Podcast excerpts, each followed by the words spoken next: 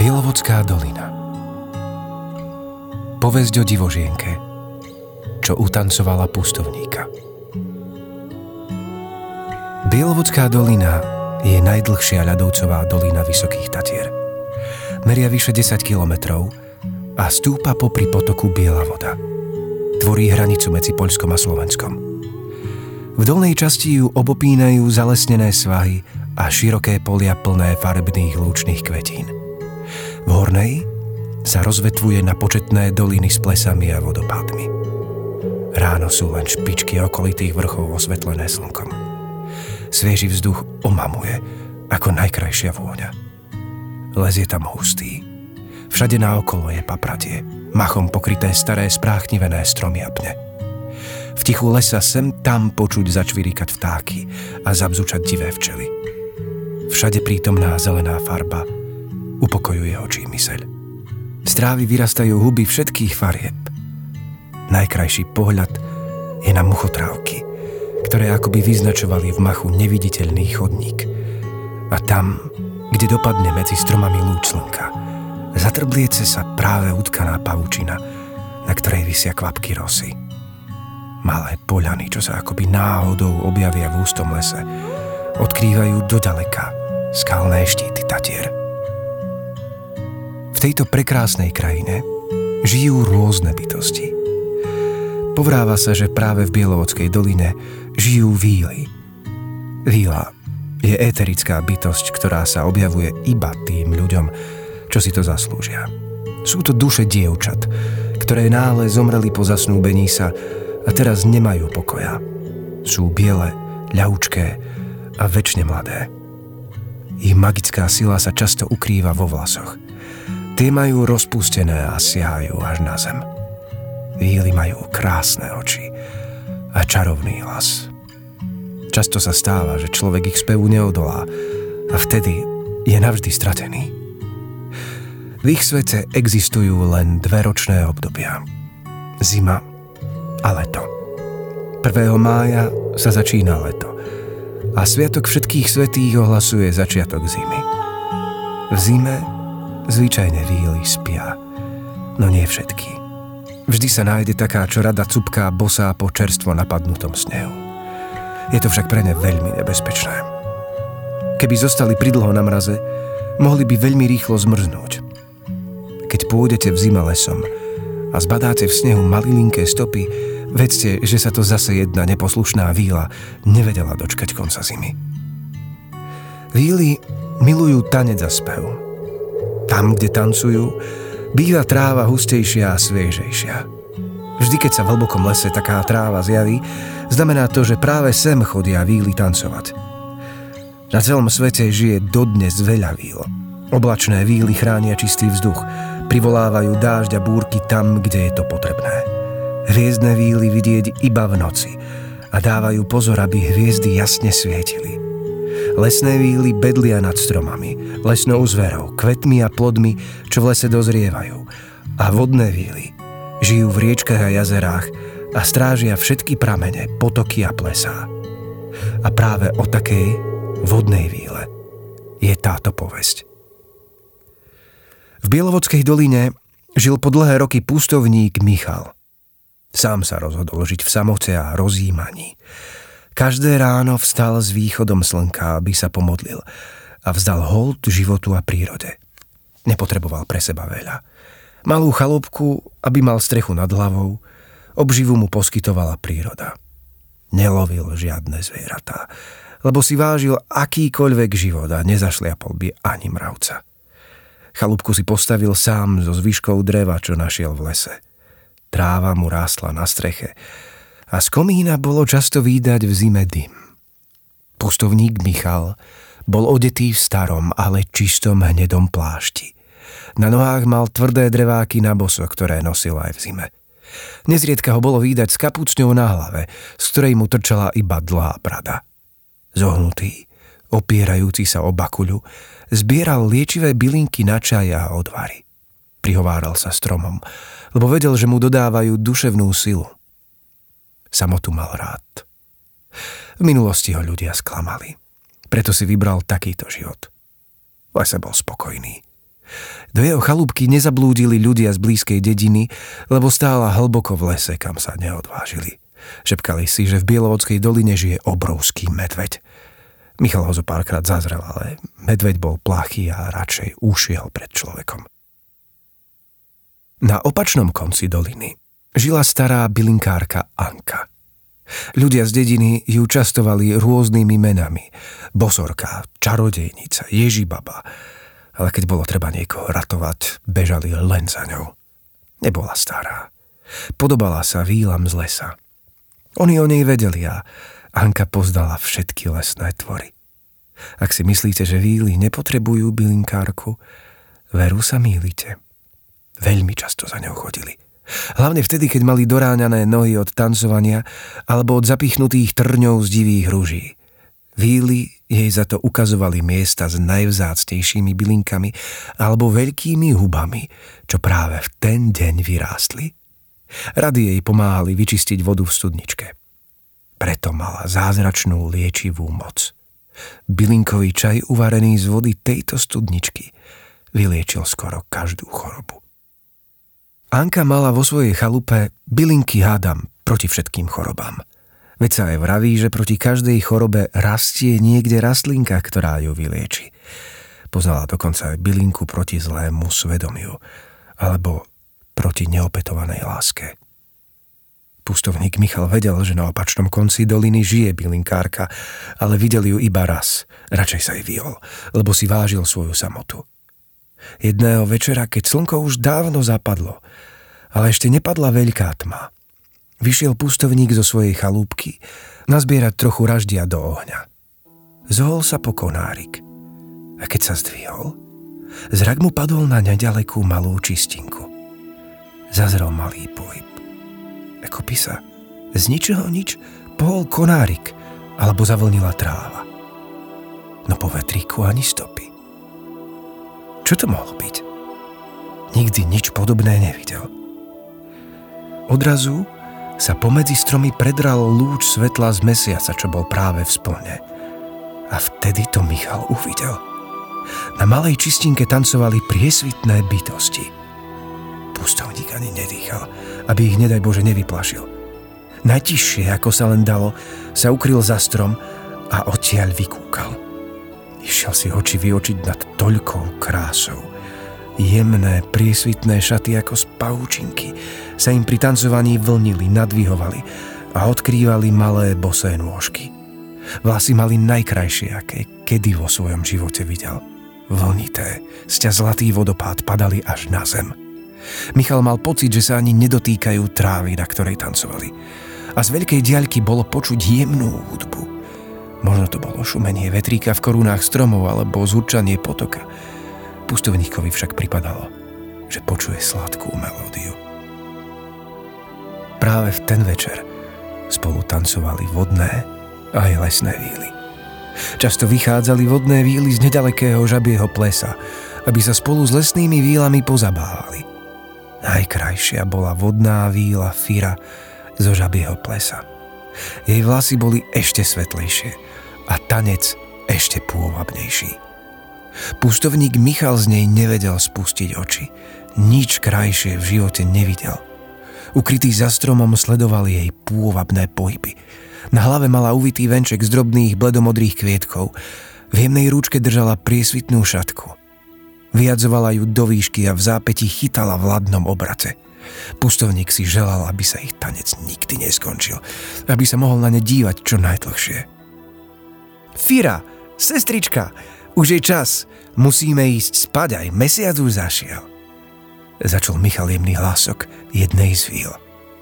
Ešte jednu otočku. Zasmiala sa a vyhodila do výšky svoju šatku. Urobila dve obrátky, no stihla šatku zachytiť ešte predtým, ako spadla na zem. Už idem, zvolala a v zápetí sa pustovníkovi rozplynula pred očami. Michal sa díval do prázdnej temnej noci. Aj mesiac kam si zašiel. Tma sa rozprestrela okolo neho a on si pomyslel, že hádam zaspal. Veď vily neestvujú. Určite sa mu toto všetko iba prisnilo. Bol to krásny sen. povedal si pre seba polohlasom a vošiel do svojej chalúbky. Dlho do noci iba tak ležal s otvorenými očami a spánok na neho neprichádzal. Znova a znova si premietal, čo sa mu prisnilo na lúke. Nebol to sen. Nesníval som. Musím sa o tom presvedčiť. Zajtra podvečer ta opäť zajdem. Rozhodol sa. A konečne zaspal. Nasledujúci deň bol ako na trňoch. Nevedel sa dočkať večera. Lákalo ho zájsť k čistinke, ale pomyslel si, že by Víly iba vyplašil a radšej čakal vo vnútri. Iba, že nič netrvá väčšine a aj tento deň sa skončil. Slnko už zašlo za obzor, keď pustovník vyšiel zo svojej chalúbky, ukryl sa za stromom a trpezlivo čakal. Zakrátko sa na čistinke, jedna po druhej, zjavovali víly a začali tancovať. Fira zasa tancovala zo všetkých víl najkrajšie.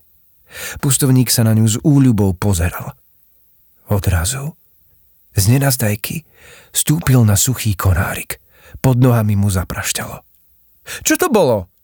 Preľakli sa víly a na okamih prestali tancovať. No asi dáka lesná zver prešla okolo.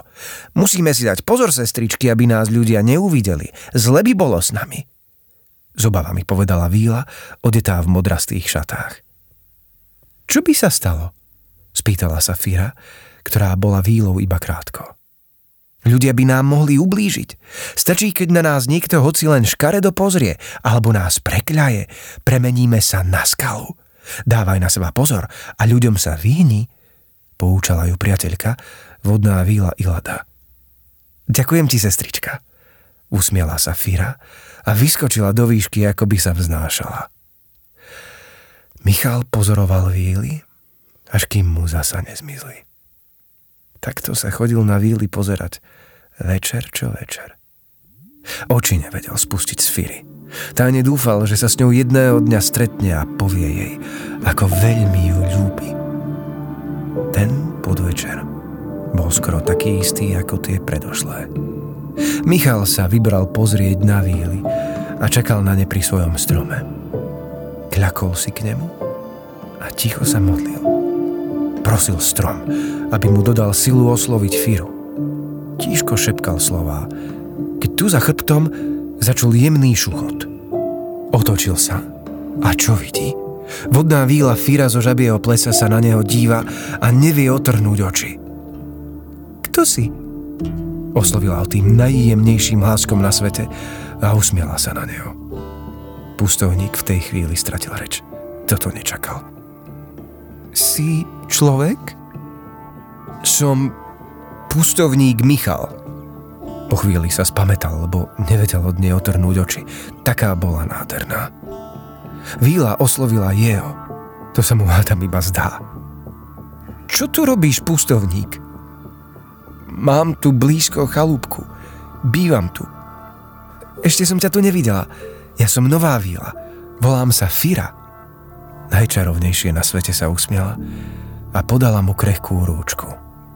Poď si so mnou zatancovať. Lákala ho.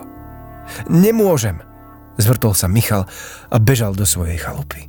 Dobehol, zamkol za sebou dvere a posadil sa na stoličku. Nemôže ísť s Vílou tancovať. Nesmie. Ale je nádherná. Výčitky svedomia sa mu striedali s túžbou po fire. Je predsa pustovník. Vybral si svet samoty. Nemôže užívať svetské radosti, ako je tanec. Bude potrestaný. Čo mám robiť? Kto mi pomôže? Horko zaplakal. Keď na druhý deň svitlo ráno, Michal vedel, čo bude robiť. Musí ísť za čarodejkou Ankou, aby mu dala nejakú bylinku proti láske k víle. Cesta mu netrvala dlho, lebo vedel, kde Anka býva – Zaklopal na jej vráta. Kto je? Ozvalo sa z dnoka. Pustovník Michal, povedal a zostal stáť pred jej dverami. Poďnú, neostýchaj sa, pozvala ho bylinkárka dovnútra. Michal otvoril malé vrátka na Ankinej chalúbke. Vnútri to voňalo, hádam, všetkými rastlinkami sveta – Vrnci na peci, čo si ticho bublalo a po celom dome boli rozvešané malé zväzky sušených byliniek. Prajem dobrý deň, pozdravil Michal a zvesil hlavu. Neostýchaj sa. Zatvor za sebou dvere a sadni si. Viem, čo ťa trápi. Usmiela sa na neho Anka. Naozaj? Odkiaľ to vieš? Keby to nebolo vážne, neprišiel by si. A keby si bol chorý, nevládal by si. Tak, ktorá sa ti zapáčila? Fíra však. Ty nie si bylinkárka, ty si bosorka. Vyhrklo z pustovníka. Ale kdeže? Iba mám oči a videla som vás dvoch. Aj teba, ako pozoruješ víly. Niekedy zbieram bylinky blízko tvojho domčeka. Tak mi, prosím, pomôž odľúbiť sa. Som pustovník a nechcem porušiť svoj sľub samoty. Mám bylinky proti tvojmu trápeniu. Počkaj chvíľku, pohľadám. Bylinkárka Anka sa začala prehrňať v rastlinkách. Sem tam nejakú ovoňala a niektoré pomrvila v prstoch. Už to mám. Títo ti pomôžu. Podávala Michalovi tri vetvičky rastliniek. Táto sa volá Saturejka. Toto je meta prieporná a tento ľubovník bodkovaný. Doma si z nich uvaríš čaj a po tri dni ho budeš piť. Uvidíš, uľaví sa ti. Ďakujem, ďakujem ti vzácna žena. Pozdravil Michal, vzal do rúk bylinky a odišiel. Len čo prišiel domov, uvaril si čaj presne tak, ako mu povedala Anka. Čudoval sa, že bol veľmi dobrý a voňavý.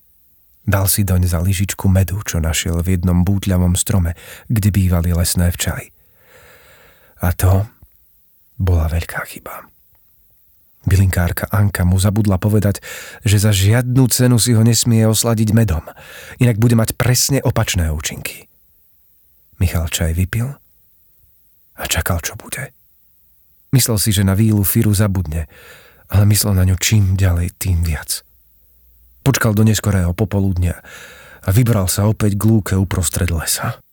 Slnko pomaly zapadalo a pustovník sa nevedel točkať, kedy opäť uvidí svoju Firu. Zanedlho sa na čistinke zjavovali víly jedna po druhej. Fira medzi nimi nebola. Uprene sa díval, či sa nezjaví, keď mu niekto zozadu zakryl oči.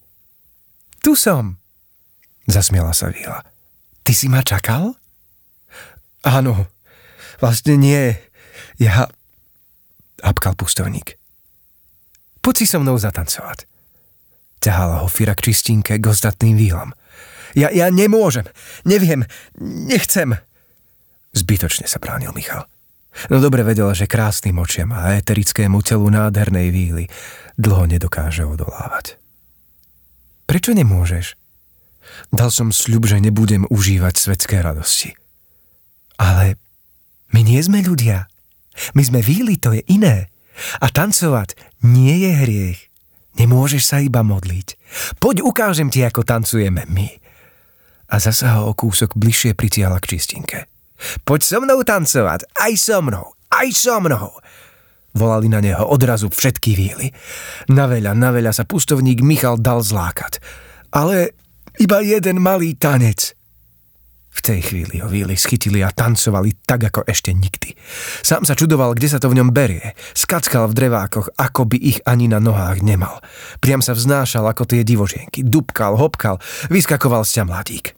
Dlho predlho sa pustovník zvrtal s lesnými pannami, až k ránu mu začali oťažievať nohy.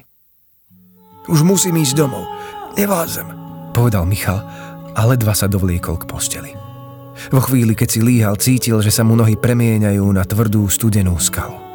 Z posledných síl sa vyplazil z chatrče a zakričal smerom k čistinke, kde víly ešte stále tancovali. Preklínam ťa, Fira. Pozri, čo si mi spravila. Odlákala si ma od modlitieb.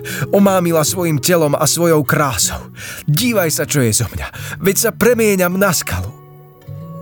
Posledné slová mu skameneli na ústach. Ale v tej istej chvíli, ako skamenel pustovník, sa aj Fira premenila na skalu. Tých čias v Bielovodskej doline stoja oproti sebe dva balvany. Jeden sa podobá na pustovníka a druhý na víl. Lesné divožienky odvtedy už nikto nikdy nevidel. No keby sa tam náhodou zjavili, vedzte, že neradno s nimi tancovať.